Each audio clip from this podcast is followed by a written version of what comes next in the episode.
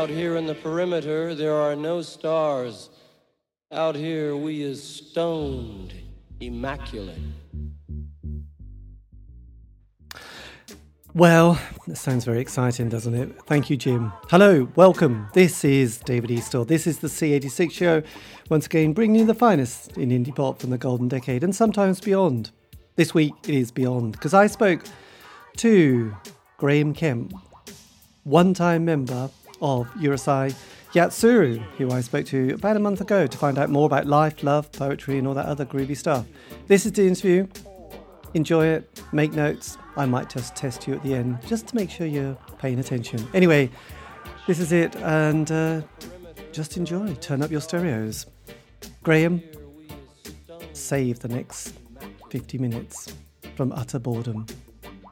This is the first part of the interview, the only part where I spoke about the early years it was a classic introduction. Take it away, Graham. It's like that book, A Scene in Between. If you've seen that one, it's kind of um, seems to capture a little bit. It's like a kind of a, a kind of subset of kind of music at the time that was maybe you, you were really into it if you were there, but if you weren't, why would you know about it? You know, the kind of pastels and the wedding present, all those guys went on to become successful, uh, I suppose, but uh, very much the kind of kids who were kind of massively into the, um, you know, the 60s kind of pop music and this kind of resurgence 20 years later that always seems to happen is uh, definitely the kind of music that I was into when I started kind of getting seriously into buying singles. Yes, well, absolutely. So is it possible to get a bit of a, a sort of a background then to start to, to find out your own sort of musical journey because because you're going to be so much younger than me. Because mostly people people have sort of like, oh yes, we watched, we were watching the same programs and listened to the same bands. But you probably came along a bit later because you you obviously you formed the band in the early '90s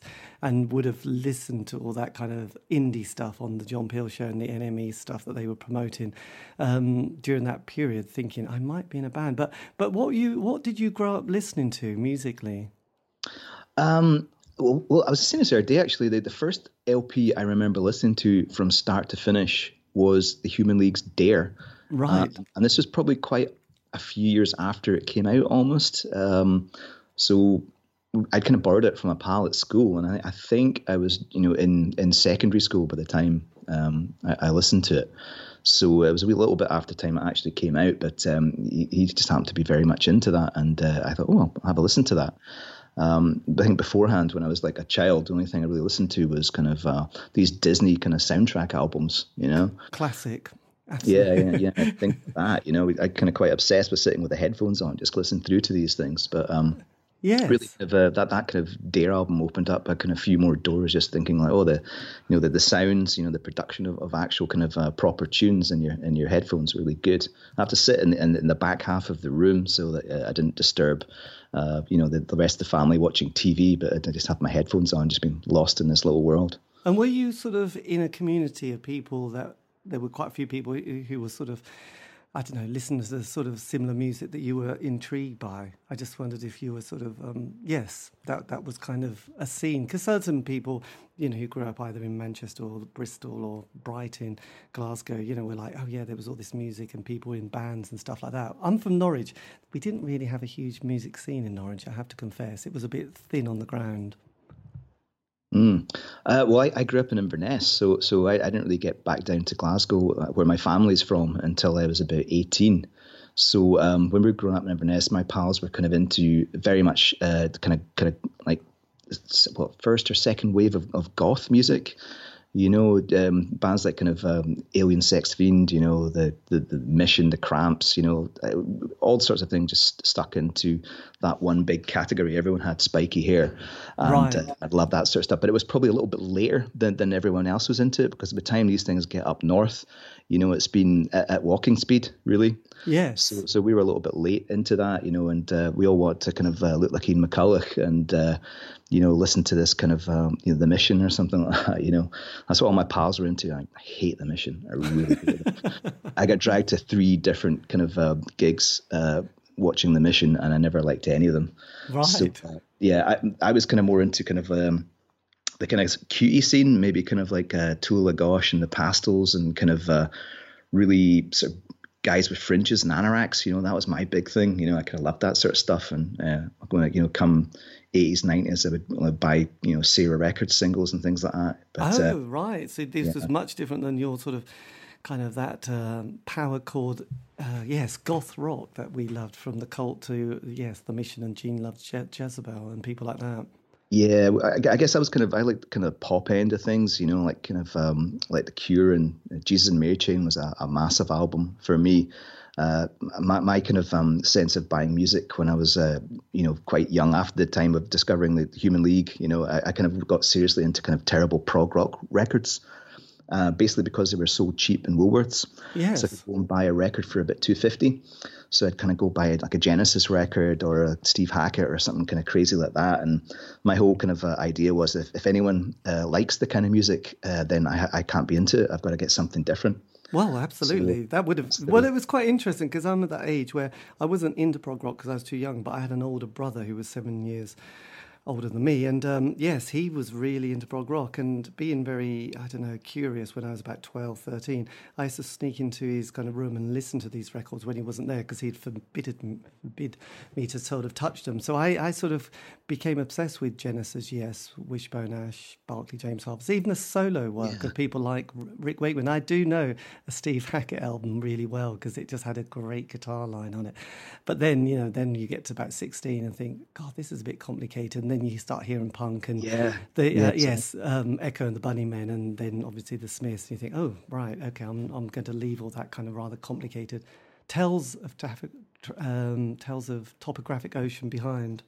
Yeah, well, I had my own little kind of punk rock kind of moment, you know, you know, about uh, ten years after with that, you know, listen to kind of like uh, Genesis albums and going, oh, it's fiddly kind of uh, Moog kind of lines, uh, and then basically there's uh, "You Trip Me Up," and it's like, oh my god, what was I doing, wasting my time with yes, this this, this song? It's like the entire length of a of an LP side. I think I will just basically uh, learn how to play guitar with uh, an E chord. You know, that's uh, made it kind of doable. that's right. Yes, and were you? Um, were you kind of aware of all those kind of early Scottish bands and the, the famous Scottish label 53rd and 3rd of records you know with you mentioned the pastels but there had been before then bands i suppose like the skids and big country and then strawberry switchblade and then all the other indie bands like the orchids and jasmine minks yeah, um, well, we used to go to Glasgow uh, to, to, to buy records and sort of see gigs, you know. So we'd go and see the Jesus and Mary Chain uh, in the Barrowlands and, and, you know, go back, you know, on, on the bus, that sort of thing. Um, but uh, we'd, we'd just go into kind of like the record shops and buy fanzines, you know. So we'd kind of like have, um, you know, the kind of like Splash One kind of fanzines and things like that, and the little kind of, uh, you know, uh, flexi discs. So I'm, I'm pretty sure I've got some of them sort of sat at home, like Jasmine Mink songs and things like that. And um, yeah, it's one of the things we never did. Is wish I'd ever put out a flexi disc. I love these flexi discs; they're great. I know. They are. They are just amazing. And I know that Cherry Red Records has been sort of hoovering up all these little indie bands and that compilation. So they did one on the C86 where they put it out as a triple CD. And then they did the C87, 88, and 89. You can tell that they must have been big sellers in the Cherry Red Record label kind of roster. So, um, yes, hurrah for um, people who like to archive material. And they did include quite a few flexi disc singles, which had been really uh, tricky to uh, uh, track down, which was cool. So then, as as we trucked through the '80s, which you obviously weren't in a band, but having spoke to a lot of people from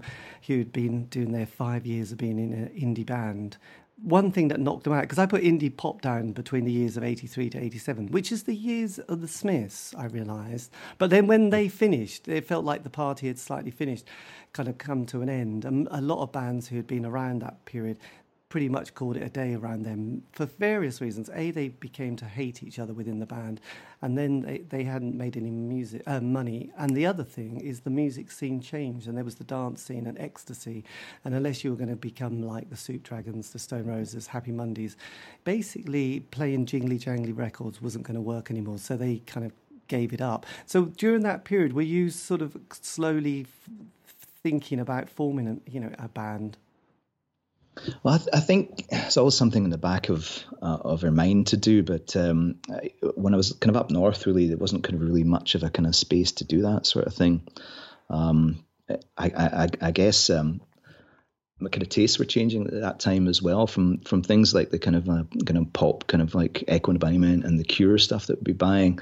I uh, kind of got really into um, bands like kind of Sonic Youth and uh, Pixies, things like that, because that, that was kind of coming through. I mean, we kind of got that kind of um, everyone bought that Dinosaur Jr. like Bug album, and from then on, it was all kind of really about kind of noisy guitars, really. It was. We loved that album so much, and there was all I don't know which one had the fantastic record label. I mean, it it sounds probably bad to say it, but that was the young girl with the cigarette in the in the mouth. Oh yeah, Green Green Mind or something, wasn't it? Yeah, stunning. It was a great great album, but a great cover. Um, so yes, and then obviously Ecstasy came along. Then grunge, which obviously knocked out other bands because no one was going to be able to sort of replicate that without feeling self conscious and silly. You formed in sort of early the early nineties without realizing Britpop was around the corner. So when did the band? When did you sort of find that you had the band? Um, I, I think we, we started pretty early. I think I think we've got kind of official start date in like '93 or something like that. But we probably were messing around from you know '92 kind of onwards. We just basically um, had a, a, rehearsal room and um, you know went to kind of like do some practices. And the only reason we ever kind of got gigs is because um, Alex uh, had uh, the 13th Note Club. And, and he was pretty free and easy with kind of booking bands. It was just like, yeah, you know, come on, come all. You've got a band, come and embarrass yourself. So we had a kind of stage to actually play on. Yes. So I think we were just only playing there pretty much to start off with. Uh, I think I think it was before it was called the Kazoo Club. Maybe uh, maybe maybe maybe it was always called that. I don't know, but we, we just kind of basically spent our Tuesday nights there, um, just seeing lots of terrible bands, uh, the, the, odd good one, uh, and it just felt like oh we could do this as long as we don't kind of like call ourselves something like radio something or something head or baby something. All, all, all, bands of the early 90s were called that. You know it's the variation of the radiohead name. But uh, we, so we, we just basically kind of uh, threw something together and uh, had a, a, succession of drummers who just kind of popped in for like one show uh, and then went. But uh, we had one night where we were sat there and uh, there was a space basically. He said, uh, you know, Alex said, "Oh, do you want to play?" We, the, the band's kind of like pulled out, and we thought, "Oh yeah, why not? Let's do it." But you know, me and uh, Fergus and Elaine were there with uh, Elaine's brother Ian, and he had never played drums before, and he thought, "Oh, come on, just do it. Why, why not?" Um, so he just went up and did a, a short set, and it was the first time Ian had ever heard any of the songs. He just drummed along. So you can tell what kind of how kind of free and easy it was. And the thirteenth note, it wasn't really kind of uh, over considered in any way whatsoever. No. So, yeah, we, we kind of felt that was fun, so we just carried on doing that. So you were sort of channeling the spirit of some sort of garage rock band from the late '60s, really, weren't you? The Stooges meets I don't know the Sex Pistols.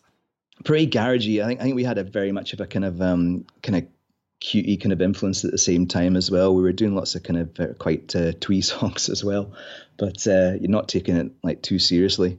Yes, because I, I, sort of I remember speaking to it was Fast Eddie from Motorhead who when they sort of had the the famous you know lineup the three of them with you know Phil Taylor and Lemmy he said it took quite a few years for them to sort of create a sound that was going to sort of make them do something more than just playing in front of their friends, family, and anybody they can emotionally blackmail to um, sort of go and see them and you know the local pub. But once they suddenly clicked, it sort of started to happen. They you know did three amazing albums. Did it take a while for you to? to sort of think, okay, this is this is going to be, you know, someone will want to hear this beyond our sort of usual little sort of group of friends. Yeah, yeah, we we never had any plans of becoming like a big proper band. Um, that was our exact phrase that we used. You know, these big proper bands we were quite a little bit contemptuous of. You know, guys who would come into the thirteenth note and you know do an encore, and it's like, oh, come on, guys, this is a pub. You know, get get your act together. But um, we we um, ba- basically just wanted to do it in a very kind of shambolic, kind of non-serious sort of way. But o- over the kind of couple of years, I think we were, we were doing that. We started getting more and more gigs around Glasgow, and uh, basically we we'd write two or three new tunes per, for every gig, and so we went through quite a lot of uh, stuff and just got got a bit better and better. Um, the whole kind of story of it was just kind of getting Fergus to start writing tunes because it used to be just me. Yes. And uh, when he got into it, he's actually a really good guitarist, you know, and I'm just basically I just bash out kind of like the most simplest chords. And uh, my perfect guitar has only got two strings in it, really, you know. So so that was kind of kind of my approach. But um, once we kind of got him writing songs, so we got better, and our, our, tunes became more like the kind of stuff we were listening to.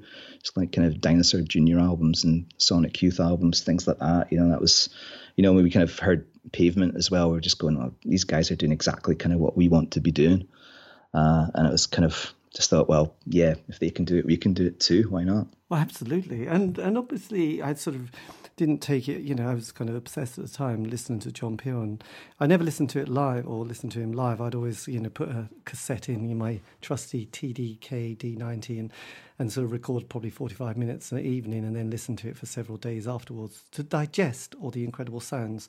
I mean, he was such an amazing gatekeeper. I mean, getting to play on John Peel would sort of get you noticed around the country, if not in Europe as well. And obviously, he was a major influence in sort of your sort of kind of, I suppose, career progression as a band as well, wasn't he?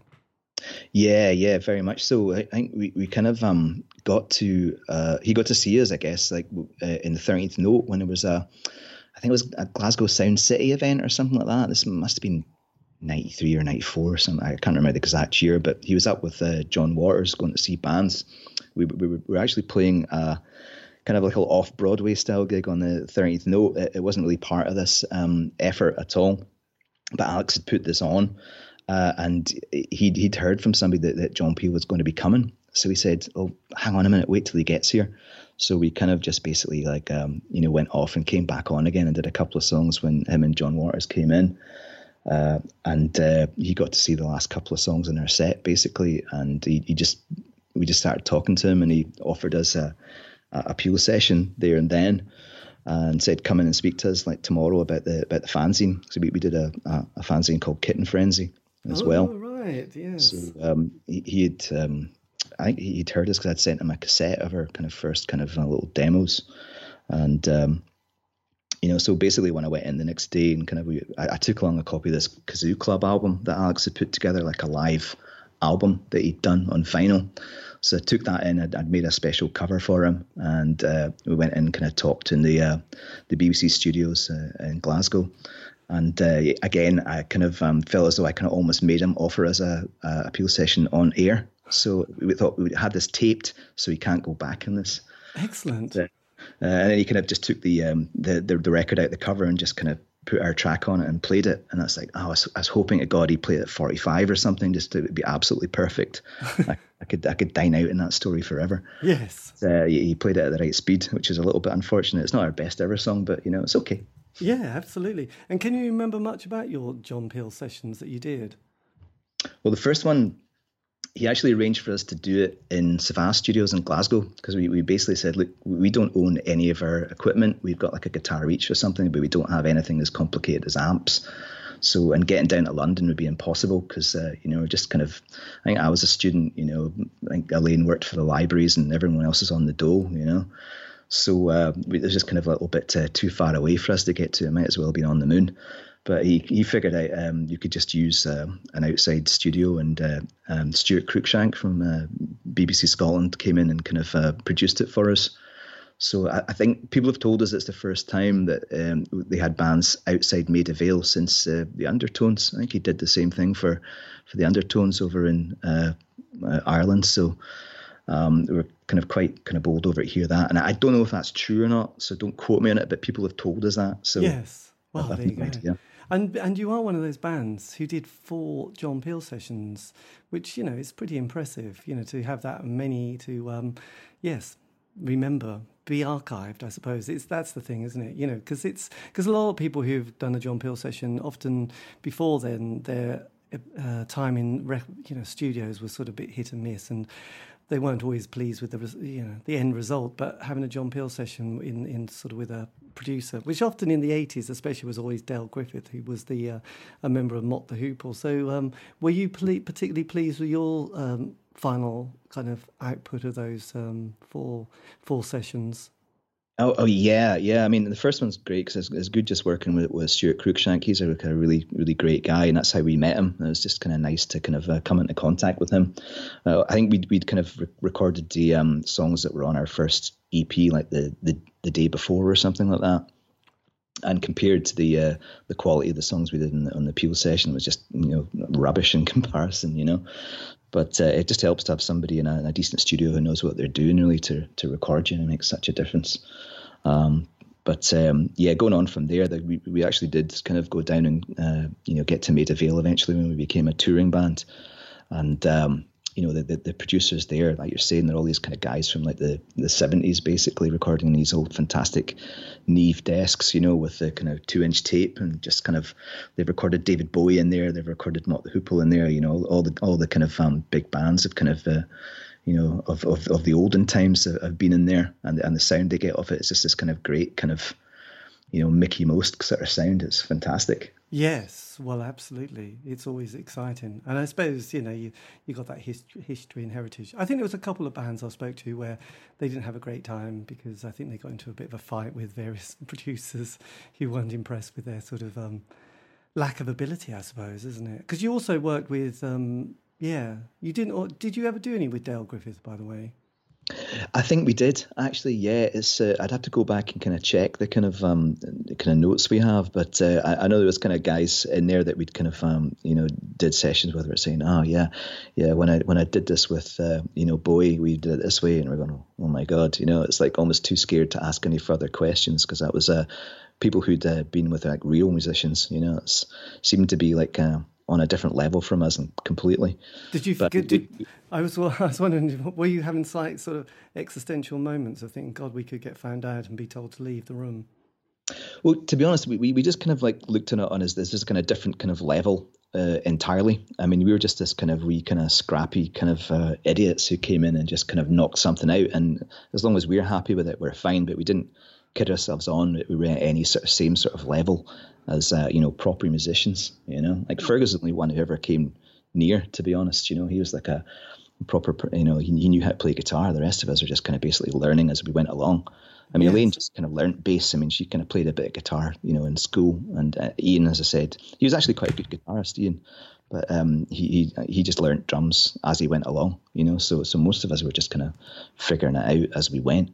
Yes. But we didn't didn't really take ourselves seriously as musicians or anything like that. Because having spoke to a lot of bands from the last three years about that, you know, especially mostly the the eighties bands, they do have this five year narrative, you know, where they get together, and mostly during that early eighties period were on, you know, I would say a lot of them were unemployed and either uh, claiming job seekers allowance or on the enterprise allowance scheme, which was a sort of thing that you could be um, self employed for a year as long as you could prove you had a thousand pound in the bank account, which is always a bit odd because it's like, how did you manage to get thousand pound? But they didn't ask too many questions. You, basically you were taken off the dole num- uh, unemployment numbers, and that was good enough for the, the government of the time. Yeah. And um, and then sort of there wasn't much on, and actually there was no kind of career progression. So being in a band at least gave most people a bit of um, self esteem. And then you know a John Peel play and a John Peel session that that kind of created the first album, which was always very exciting.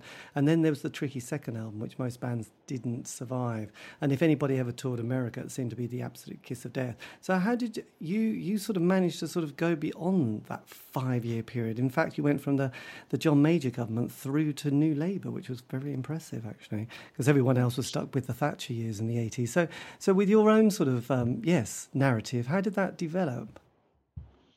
Um, I think it's all kind of down to Che, really. Um, our record company, they, they were kind of quite. Um, supportive of us, I guess. I mean, you would expect them to be, but uh, you know, any bands and bigger labels are going to basically get one chance, and if it's wrong, then that's you out the door, you know. But we we very much wanted to be with a smaller label and just basically kind of try and grow a little bit over the years, try and learn and grow. Um, they would kind of sort out tours for us and um, you know book hotels, things like that. You know, we didn't have a manager in, so we, we had no idea what we're doing, and it was just thanks to kind of them to look after us a wee bit and kind of you know book us tours and things. Uh, it started off just so so amateurish, you know, but it was, it was helpful because there was nothing really expected of us other than we sell a decent amount of records and, and you know keep going and bring some money in. Yes, so, um, that seemed to be okay for them. I mean, where where things kind of went wrong for us later on in in uh, our, our so-called career was that the fact that kind of um, major labels got involved, and uh, we just knew that would kind of be the kiss of death, but we, we didn't have any way to stop that. You know, it's uh, it was a decision made at, at their end at the end of the day, um, a kind of development deal, which basically meant stop developing. Right, because I've never come well. I don't know much about Che Records. So what were there? Did they sort of run? But were they basically running between the years that you were in sort of operation?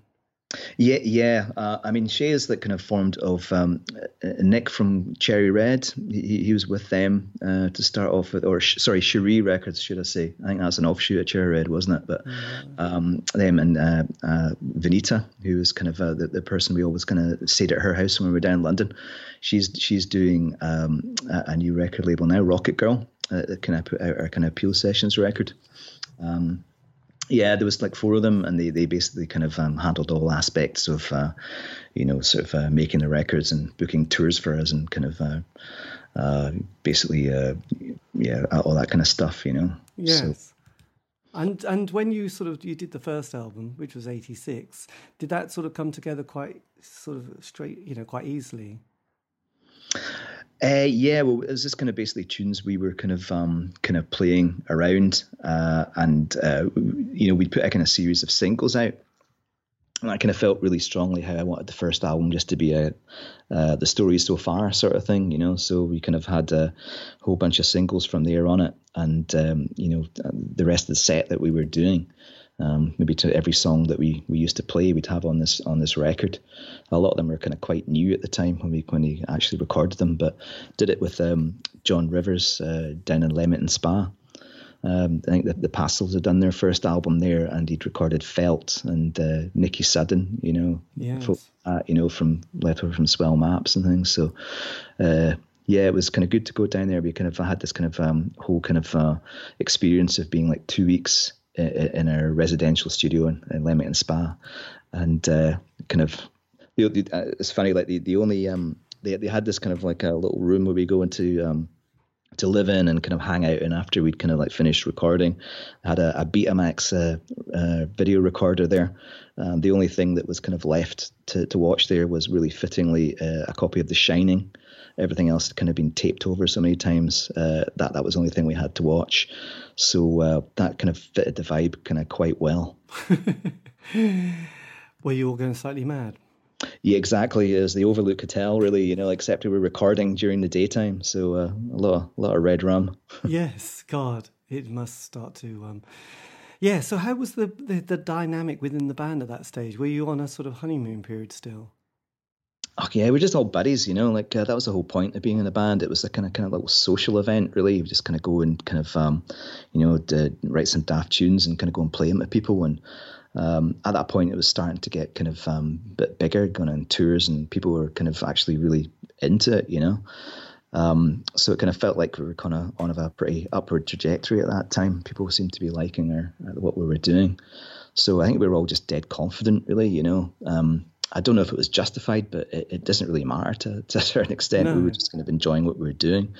Uh, it was it was exactly what we wanted to do. So uh, just because I was talking to a member from BIS, and she was saying, so it was obviously the the woman in the band. She said that unfortunately they never really enjoyed their time of success because there were so many personal, you know, problems and she would, you know, being in a relationship and that was breaking down and falling, you know, they were sort of like basically separating within being in a band. So you're basically working with each other 24 7. So, you know, it's mm. like, God, we didn't have a good time, which was, you know, looking back on it, I think they all go, God, I wish we just enjoyed it. But you obviously having the opposite, you were having fun and enjoying yourselves. Yeah, I mean, obviously it's quite hard being with people like all the time, you know, uh, and when you're in a, a touring band, you know, that you're you're basically um, oh God, how to how to describe this? You you got to think you play a gig and you're emotionally exhausted at the end of it. You're jumping around, you're bashing your guitar off the wall, you're doing handstands in the crowd, whatever it is you're doing, you give absolutely everything uh, and act like an idiot in front of a whole bunch of people, and it's really hot and sweaty. But you've also got the kind of um, load in and load out. You've also got to get back to, to Glasgow to wherever it is you're storing your uh, your gear and you're probably unloading that at five in the morning, and then again the next day you're you're doing it again. Uh, and it, it's quite hard going. It explains why uh, people of the age of like kind of 40 or 50 probably shouldn't be in bands. You've really got to be kind of young and stupid and resilient to actually do it. it's uh, it's amazing that kind of so many bands can do it for so long without going absolutely mental and kind of like killing each other. But you can see where the kind of pressure arises and all that. And I can only imagine what it'd be like to be with your you know boyfriend or girlfriend and kind of falling out at, at that period of time. Uh, it would be it'd be horrible. It would but, be. Um, it's basically Fleetwood Mac, but an indie version, really, isn't it? So that's the go-betweens, though, isn't it? that is also yes, the go-betweens. I know. I know. I did an interview with Lindy. It was a bit tricky at times. Kind of. I did mention the Fleetwood Mac thing, and she was like, yeah, you'll have to listen to the interview. She starts to get quite annoyed with me. It's kind of funny, but uh, I've had quite a few comments like, "My God, you were taken to the cleaners on that one," but it was like, "Wow, that's fair enough." Like, I don't know. I didn't think I was being original, but I, I sort of thought, God, that dynamic between the the four of them was quite extraordinary. The bass player just could keep out of the way, Robert Vickers tricky yeah. tricky times. Yeah. but then how, how did you sort of follow up with your second album? Because this was this the one that you decided to go on to a major label? Well we never really made the decision. Uh, it, it, was just part of like Che's kind of like um, business plan. Uh, and we just kind of went along with it so well what the hell you know we don't really you know we're kind of happy with Shay as, as a label. And uh, we'll just trust them to have made the right decision. It did kind of like hold everything up by a year every time we did an album so it didn't really work out too good for us. But um, we did get to kind of go in and uh, record at Ray Davies studio in in London, and that was good fun doing. It just seemed to be, you know, getting into kind of uh, better places really. But I, I, don't know if that kind of actually kind of is any better.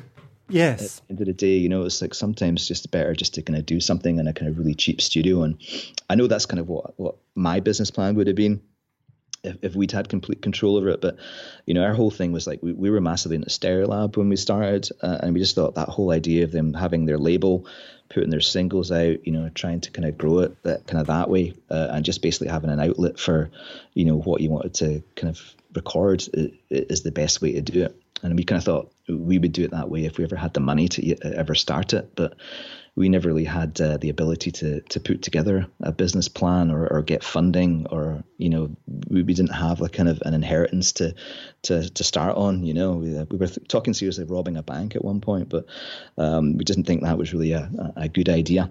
So we ended up having to kind of like sign and you're, you're basically once you're you know with a label you have to kind of trust them that they they know what they're doing. Um, so um, I guess we kind of um, ended up in the arms of Sire at, at that point, uh, which did slow things down a lot.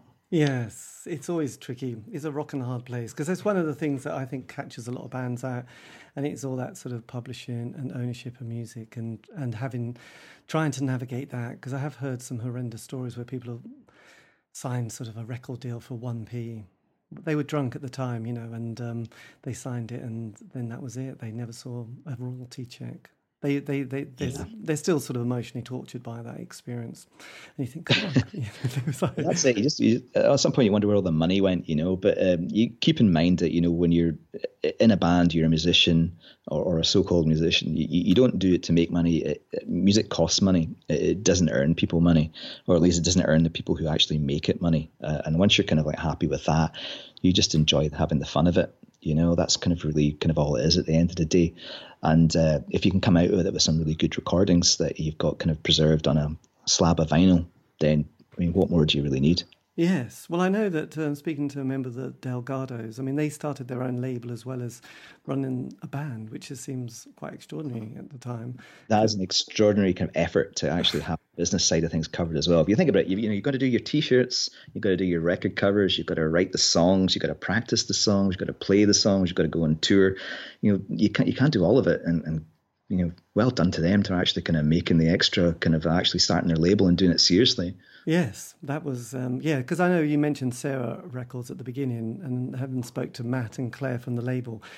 I mean, neither of them had a clue about record labels, and they had to sort of find out what an invoice was. And they're thinking, "Wow, you really did start at the beginning, didn't you?" And um, yeah, sort of have to sort of do, do it. But Sarah Records, you know, did sort of have such a great ethos, and its kind of legacy is quite extraordinary. Because at the time, I think it got sort of slightly sort of ridiculed by certain members of the music press, but now we look back and think, oh, actually, they did really well, and it's a great label. So, well, um, people bought the records, and people were, were into the ethos. And uh, I don't know. Sometimes you've got to kind of look at it as if you're annoying the right people, and you're doing something right. Yes, annoy the NME. So look, then you had your big single, Hello Tiger. Did that surprise you when that came out and hit the charts? it kind of glanced off the charts. Uh, yeah, that was that was a good uh, tour. That one, um, Che had kind of like set up a kind of, um, you know, we'd play afternoons in kind of like Virgin Megastores, and then they'd put us behind a desk and we'd like sign records. Uh, it was really totally kind of uh, commercial, like being in a big proper band. You know, it was funny. Like uh, it was so embarrassing being stone cold sober and people coming up and asking to to sign a record. And usually, because I designed the covers as well, I go, all right, I'll just scroll over and ruin this cover that I've thought about for you know probably hours on end. But um, that's absolutely fine. Once the kind of um, the redneck kind of died down a little bit, it was okay. You just had to kind of think, well, these you know people are coming along because they like your band, and thank God for that. You know, uh, evening we'd kind of play. Um, in a kind of more kind of regular kind of uh, gig environment where we could at least have a couple of pints to kind of like calm us down before we went on. And uh, you know, I think midweek uh, we were something like uh, number fifteen or something like that because someone came and told us that like an idiot, and we got all excited about it. And then it got to the end of the week, and someone said, "Oh, we forgot it's Brits week. Everyone's going to go and buy all the all the all the Brits releases at the weekend." And we thought, "Oh, oh, we might slip a bit."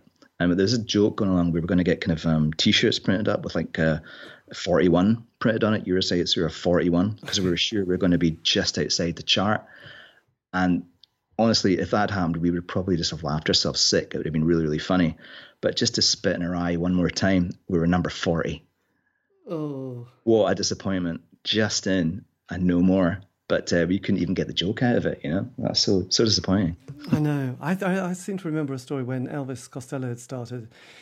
Um, I think he was printed up either badges or T-shirts or something saying Elvis is a stiff, and I think Elvis Presley died quite soon in that period. Now I think they had to had to yeah, bin bin the lot. Elvis. That was probably about 1977. God, that's um, 42 years ago. Now, so as you were trundling through the decade, and we definitely were into a new Labour period, were you beginning to feel the pace the strain of being in the band because you'd been in it for quite a few years now, hadn't you? You'd gone beyond that five year narrative, which is quite something. And also, the other thing that I, I sort of realise looking back without trying to be too sentimental about these things and nostalgic, but um, apart from like people like John Peel, you had that great, you know, the Gatekeeper and the NME, which was also had, you know, 100,000 copies a week, especially in the 80s. I'm not sure, you know, that 90s. But you also had all these clubs in every city, didn't you? Like Norwich had the Arts Centre and then you had Bristol and Brighton and, and Manchester, Liverpool, Glasgow, Leeds, etc., etc. And so everybody, you know, there was like these little venues of that would hold two, three hundred people who you almost guaranteed to get an audience of pasty faced indie kids lacking in vitamin D. And yeah, you, people. And, and oh, people, that was probably me in the crowd. Uh, who bit on a TVP diet of vegetarian food, La- definitely lacking, needing to sort of buy, get something, uh, getting iron tablets probably. Now, so did you play the art centre? You must have played the art centre in. Yeah, I played it, played it several times. Um, we used to love going and playing the art centres. Uh, they, they, used to kind of have really good kind of like stage setups, and uh, you'd be able to actually hear yourself on stage.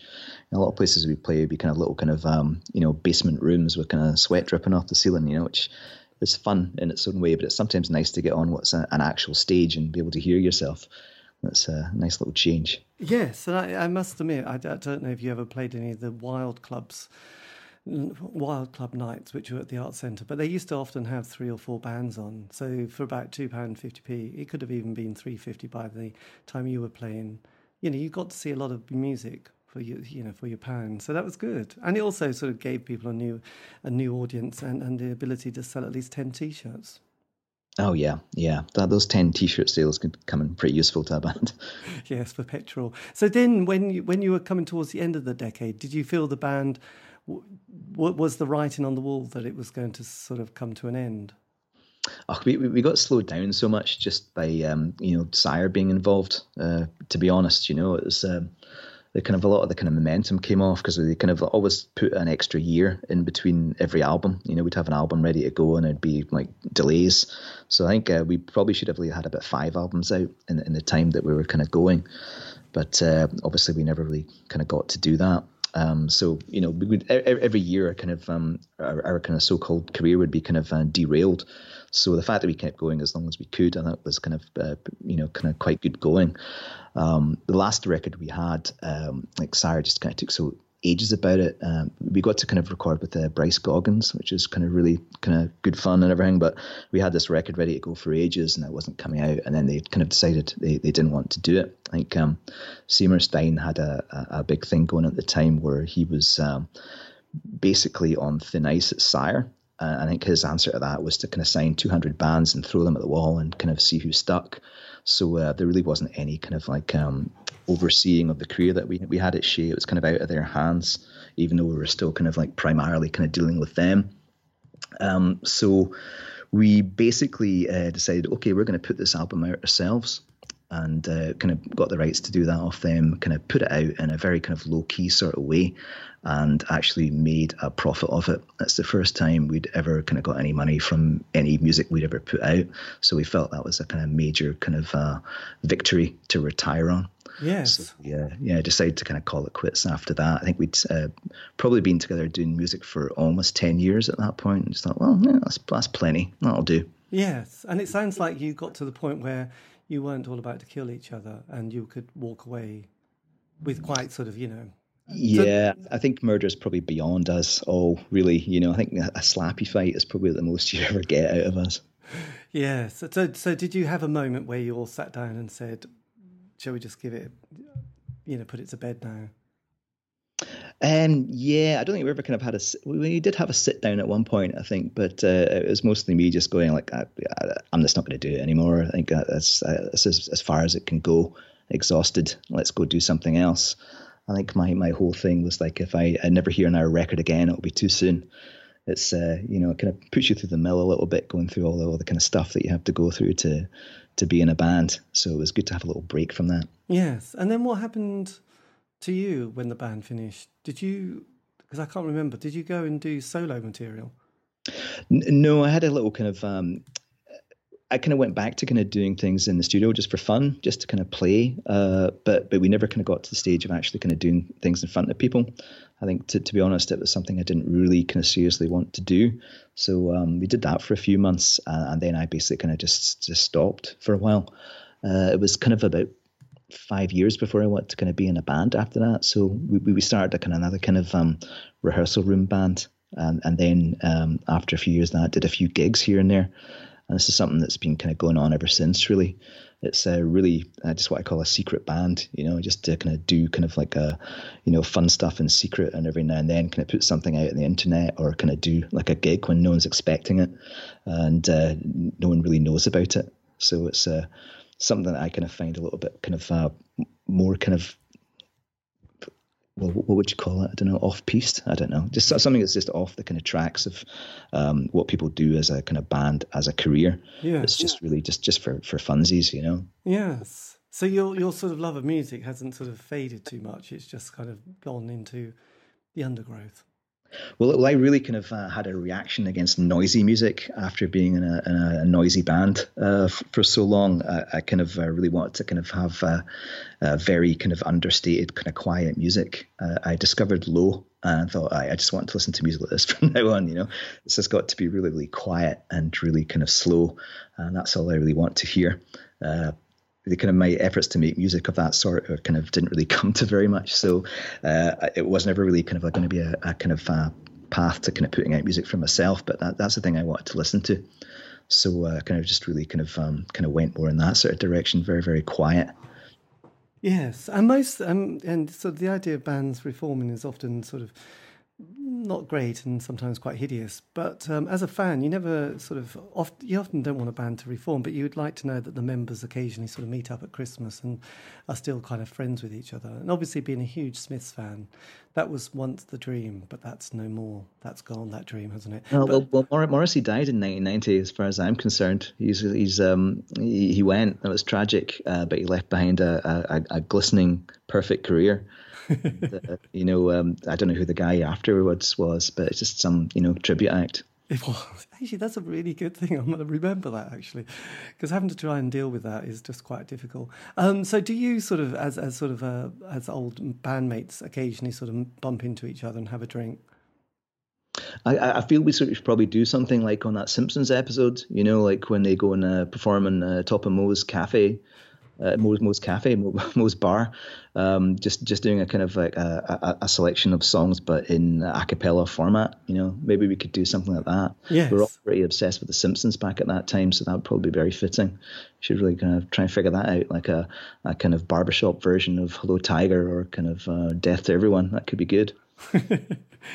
yes, I'm sure that would be that would be a nice way to do it. And what would you say to an 18 year old, your 18 year old self, starting out in that that interesting and sometimes murky world that is music? I just wondered if there was something that you over the years and decades and you thought god actually i have i have wisdom through experience and this is what i have this is what i would tell myself or anybody if they would listen um. Oh God, it's probably all business stuff. Do you know what I mean? The, I mean, I, am I'm often surprised thinking back at sometimes I, I didn't uh, think to ask uh, who was looking after us. Uh, did you get did you get paid for that gig? Did you remember ask the guy for the money? Uh, I'd never asked that question because it just meant nothing to me. All I wanted to do was kind of go and play some music in front of people and jump around and have a really good time. Uh, the whole money thing was completely secondary. Uh, but still, I think looking back, that's probably the right attitude to have because you're never going to make any money anyway. If you're doing it for that, you're doing it for the wrong reasons. Do it for the the item, you know, the the, the seven inch single. Do it for the, the the album. Do it for the laugh playing on stage because that's what's going to last. Uh, the money will be spent. It doesn't matter as long as you've got enough to carry on. That's all that really matters. Yes. So uh, I, I don't think I would have done anything different going back to be honest. And I think the fact that I didn't care about it to that extent is probably a good thing. Yes, well, I think that's um, that's kept you from being bitter and twisted, and you didn't get hit with some amazing tax bill that made everyone go, "Oh, that's interesting." It was no, it, it, was quite. So no, if people listen to this uh, podcast and kind of come up with a uh, you know a bill for us, uh, just to be known, it's all gone. We didn't get anything. Uh, we can probably prove it. I don't know. well, no, I mean, I'm sure after decades that it definitely wasn't anything.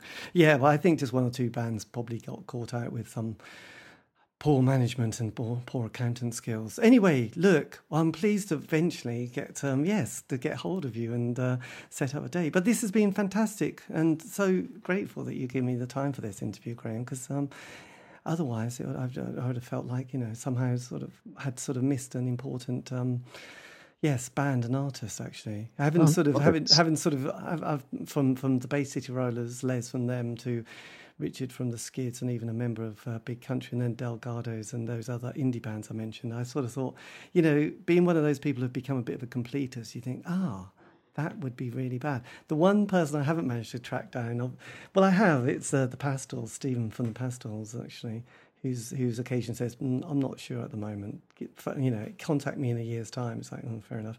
And obviously, the 53rd and third records. God, what happened to Alan Horne?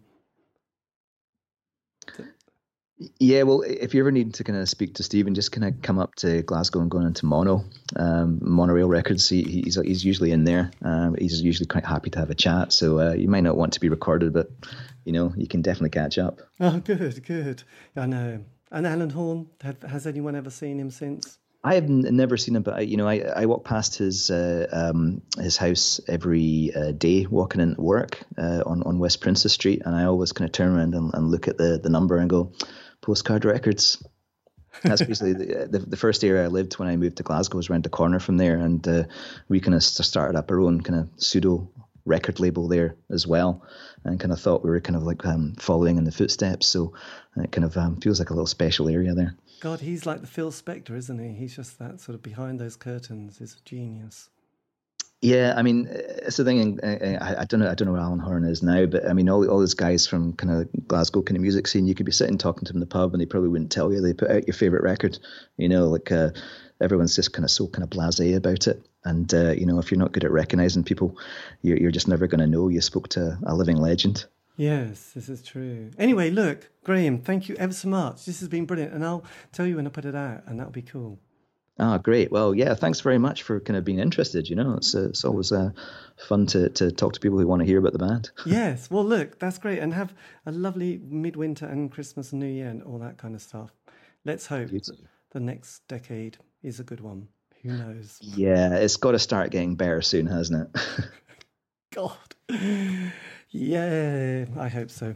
well, if, if um, Scotland is independent in the next couple of years, you'll have to kind of move up here. Uh, everyone is uh, welcome here. Yes, uh, this is true. Just, just move up your scores if you want to be.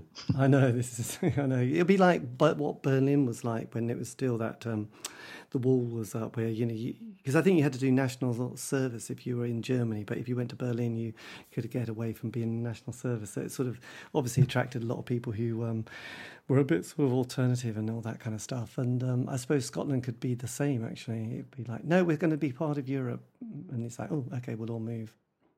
Yeah, well, if it's another uh, Iggy Pop wanting to kind of move up here, then uh, yeah, please, please come along. We will. welcome. This is good. Anyway, look, have a great day. And um, yes, I'll keep in touch. But thanks again. And I'm so pleased you came to Norwich several times. It's good. I love Norwich. Played there loads. Uh, I totally remember playing in the Arts Centre. It used to be a great gig.